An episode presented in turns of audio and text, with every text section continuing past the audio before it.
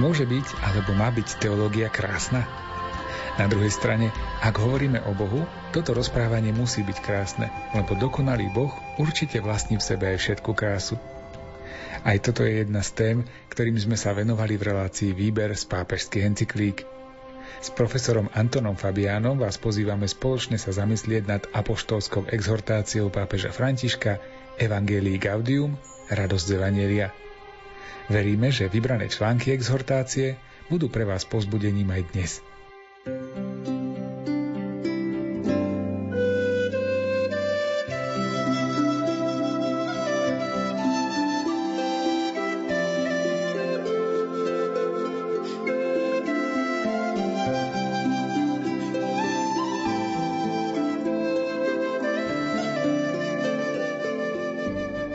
dobré, keď každá katechéza venuje osobitnú pozornosť ceste krásy.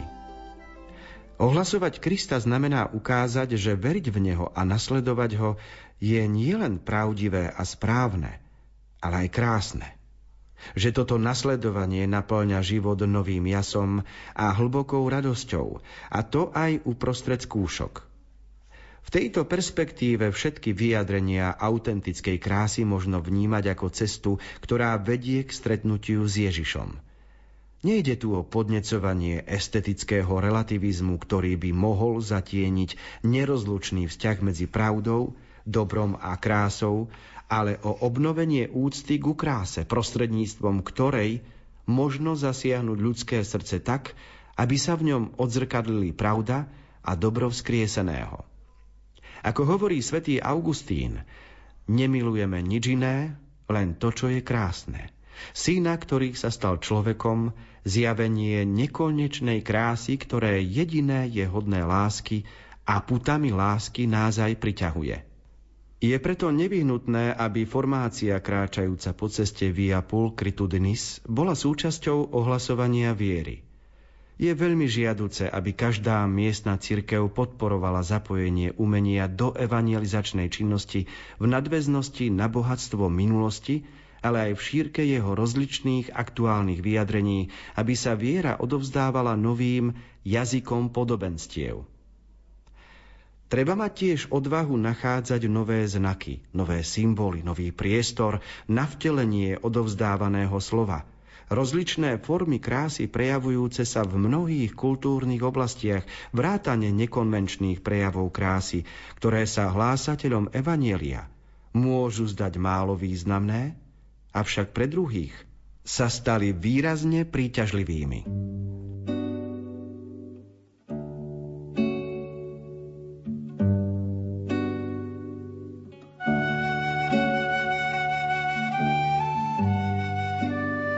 Švajčiarsku žil teológ a neskôr kardinál Hans Urs von Balthasar, ktorý rozvíjal teológiu krásy vysvetľoval teológiu tak ako každý iný kňaz v kostole alebo učiteľ v škole, ale on sa špecializoval na to, aby to robil z podzorného uhla krásy. A pochopiť teológiu v zmysle krásy Božej prejavenej vo svete je naozaj veľmi zmysluplné, výstižné. Po latinsky sa to povie via pulchritudinis, čo znamená cesta krásy. Existuje jeden starý spev, v slovenčine hovoríme celá krásna si Mária, po latinsky sa to povie tota pulchra est Maria. A toto pulchritudinis, krása, je vlastne jeden spôsob, ako človek, ktorý ak sa chystá uveriť, alebo ak, ak má byť veriaci, tak musí objaviť úžas nad životom. Lebo keď nežasne nad tým, čo je život, v mini i v maxikozme, ak neobjaví krásu okolo seba, tak celá tá viera mu bude pripadať ako súbor povinností.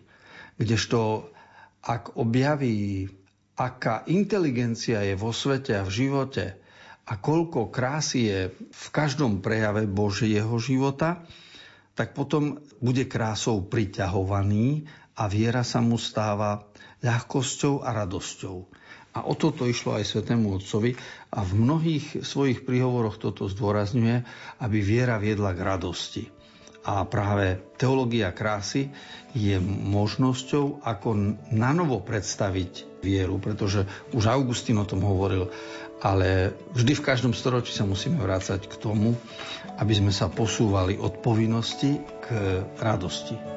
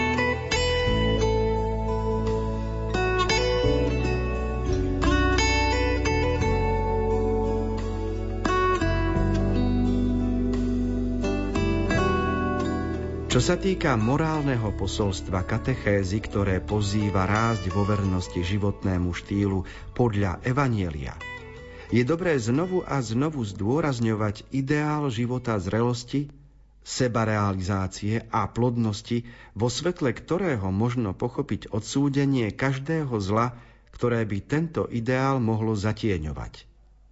Viac než odborníkov na apokalyptické diagnózy alebo temných sudcov, ktorým sa páči pranierovať každé nebezpečenstvo a každú deviáciu, ľudia by nás mali vnímať ako radostných poslov vznešených ideálov, správcov dobra a krásy, ktoré sa odrážajú v živote podľa Evanielia.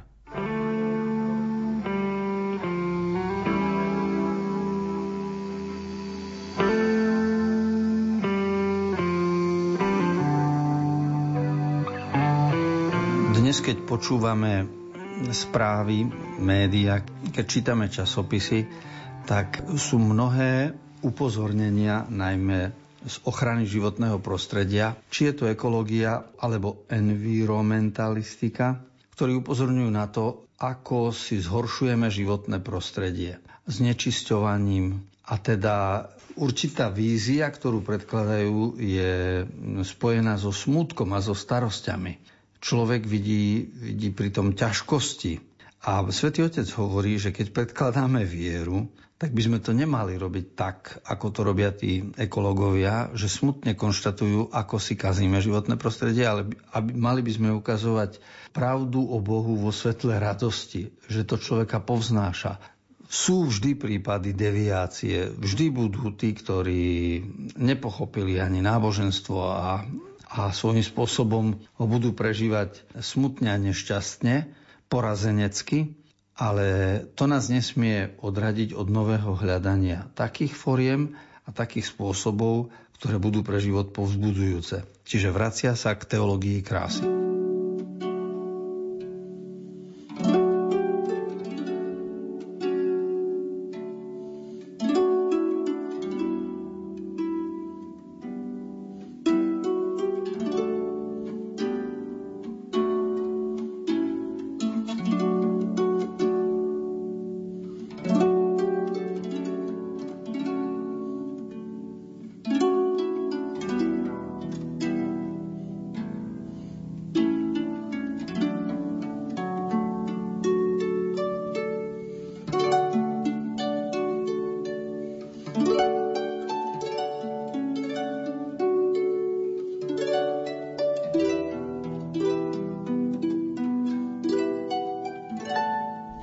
Spoločnosti paradoxne zranenej anonymitou a zároveň posadnutej podrobnosťami zo života druhých, v spoločnosti nehanebne podliehajúcej chorobnej zvedavosti, Cirkev potrebuje pohľad blízkosti, aby mohla kontemplovať, prežiť dojatie a zastaviť sa pri druhom vždy, keď je to potrebné.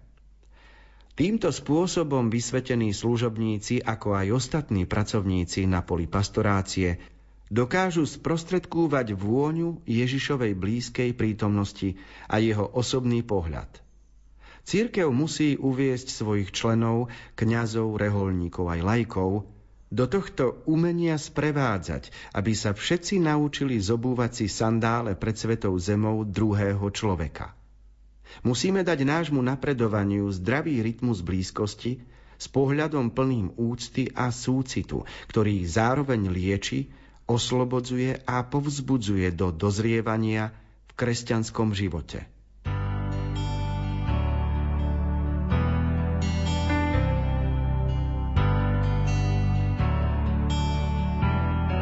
Ak šírenie Evanielia zabezpečuje poprvé kerigma, prvé zvestovanie, po druhé katechéza, po tretie homilia, kostolné ohlasovanie, tak svätý Otec zaradzuje medzi tieto formy ohlasovania Božieho slova aj to, čo sa volá sprevádzanie. To znamená, skoro by sa dalo povedať poradenstvo. Umenie sprevádzať človeka.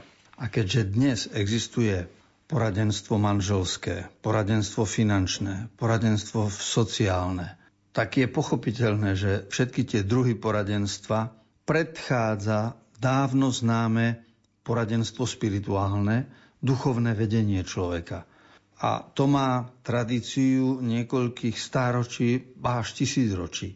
A o tomto hovorí v nasledujúcej kapitole exhortácie Evangelii Gaudium.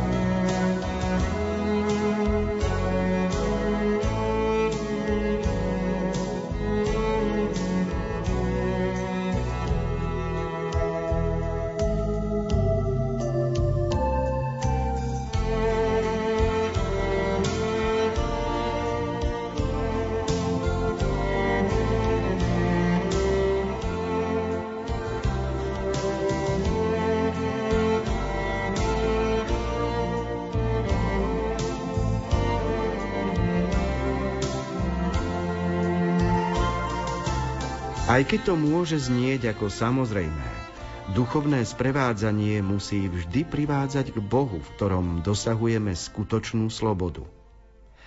Niektorí sa cítia slobodní, keď sa Bohu vyhýbajú, no neuvedomujú si, že sa tak stávajú existenčnými sirotami bez pomoci a domova, do ktorého by sa vždy mohli vrátiť.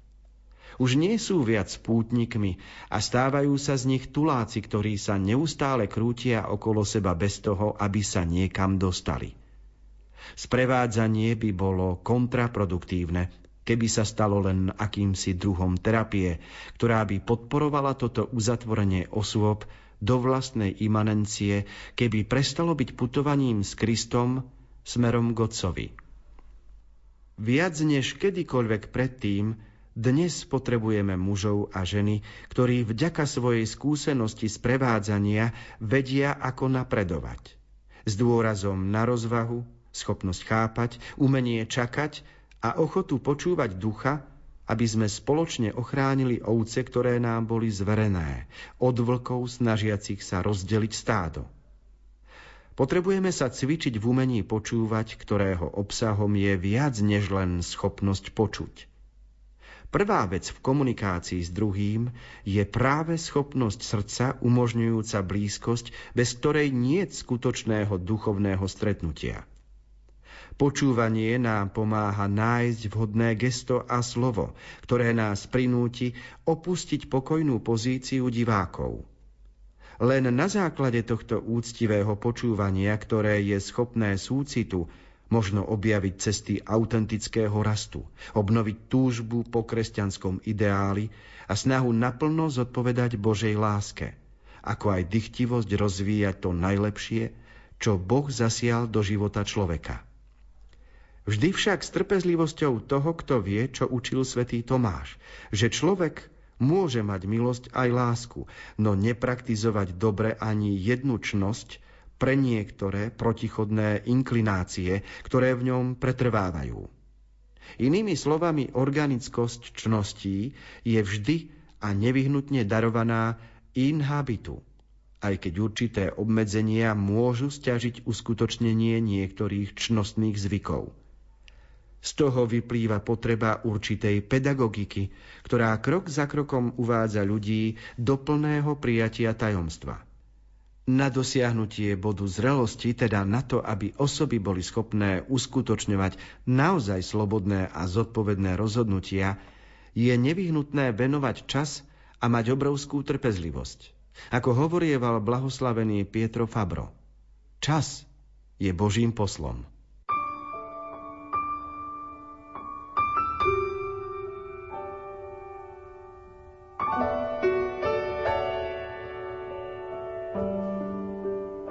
Pri duchovnom sprevádzaní svätý Otec upozorňuje na niekoľko skutočností. Tá prvá je, že naozaj má to byť duchovné a teda má to viesť k Bohu. Nie je to len sprevádzanie človeka a komunikácia s ním o, o všeličom. Môže to byť napríklad o športe, môžeme mať spoločné záujmy hudobné alebo iného druhu. V súčasnosti je veľa počítačových hier a medzi tým, kto je sprevádzaný a tým, kto sprevádza alebo duchovne radí, by mohol byť aj iný vzťah, ako je spomínané duchovné sprevádzanie. Potom svätý Otec upozorňuje na štyri vlastnosti, ktoré sú potrebné pre toho, kto je akoby duchovný učiteľ.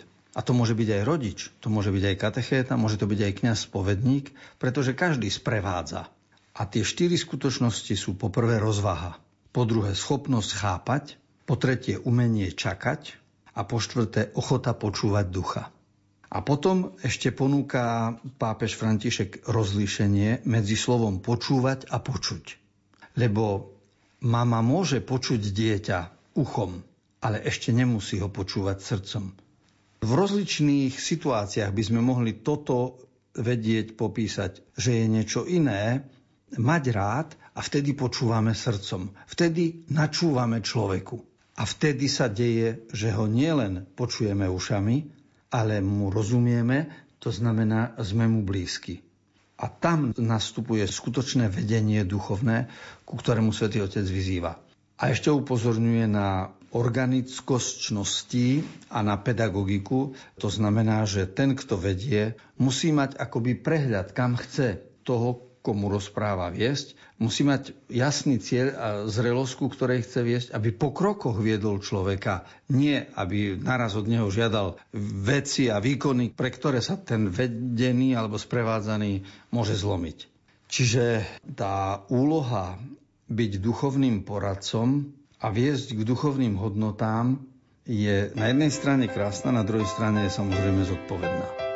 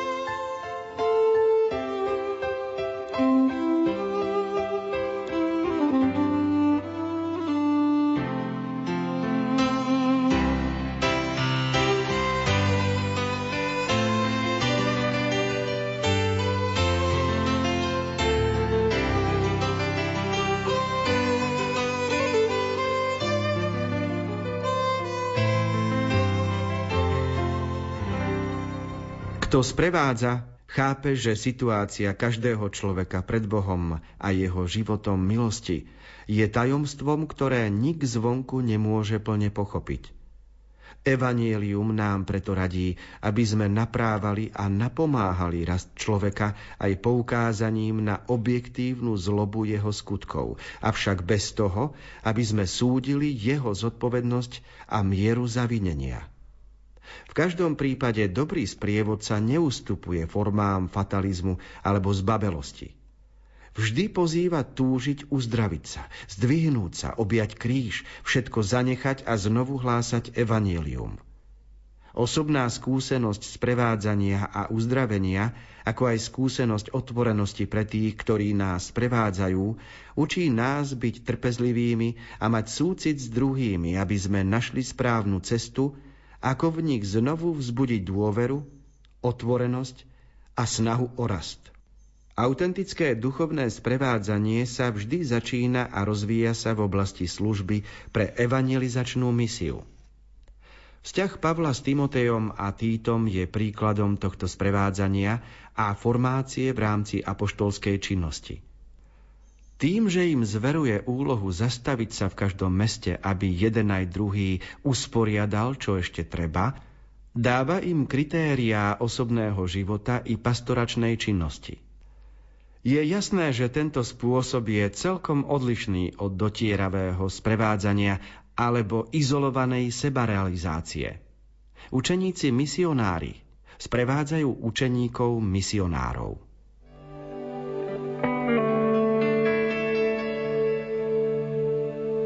Medzi skutočnosti, ktoré duchovný vodca ovláda, patrí aj to, že on nie je sudcom. To znamená, že mladého študenta môžem upozorňovať na jeho chyby, ale musím to robiť veľmi láskavo a trpezlivo. Nesmiem prepadnúť ako duchovný vodca, nesmiem prepadnúť nejakému fatalizmu, že nič sa nedá robiť a všetko musí byť tak, ako to je, ale ten, kto vedie, ten je ako tréner ustavične povzbudzuje, dokážeš to, dá sa to, vieš, máš na to, poďme skúsiť znovu a tak ďalej. A to je umenie sprevádzania, ku ktorému nás Svetý Otec pozýva.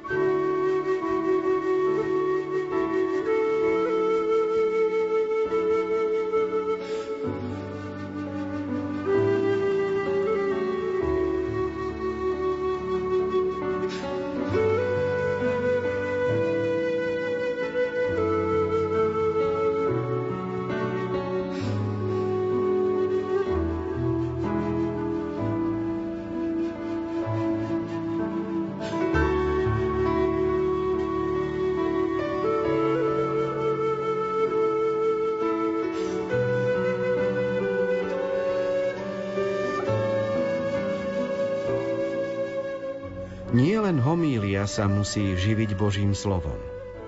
Je na ňom založená celá evangelizácia. Počúva ho, medituje o ňom, žije ho, oslavuje ho a vydáva o ňom svedectvo. Sveté písmo je prameňom evangelizácie. Treba sa preto neustále formovať v počúvaní slova. Církev neevangelizuje, ak sa neustále nenecháva evangelizovať. Je nevyhnutné, aby sa Božie slovo stalo čoraz viac srdcom všetkých cirkevných aktivít. Počúvané a slávené Božie slovo predovšetkým v rámci Eucharistie živí a vnútorne posilňuje kresťanov. Robí ich schopnými vydávať v každodennom živote autentické evanieliové svedectvo. Už sme dávno prekonali starý protiklad medzi slovom a sviatosťou. Ohlásené slovo, živé a účinné, pripravuje na prijatie sviatosti a práve vo sviatosti toto slovo dosahuje svoju maximálnu účinnosť.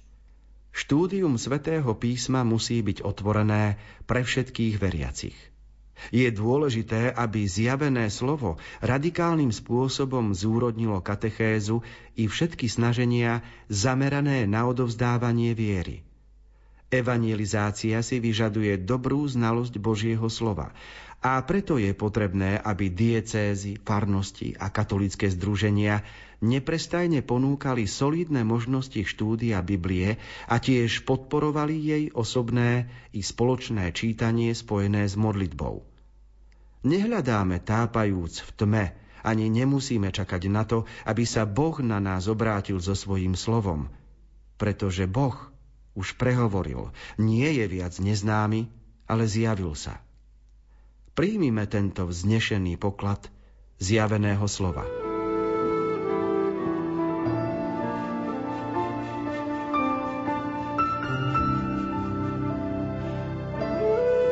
Svetý Otec nabáda k tomu, aby všetko odovzdávanie viery malo biblický základ, to znamená, aby pri rozličných formách odovzdávania viery, či je to v škole, či je to v kostole, Svete písmo bolo skutočným prameňom. Toto je v ostrom protiklade k niektorým situáciám, čo prežívame aj u nás. Komunikujem s kňazmi Košickej diecézy a počúvam, ako sa stiažujú na súčasné katechizmy a osnovy, podľa ktorých majú vyučovať.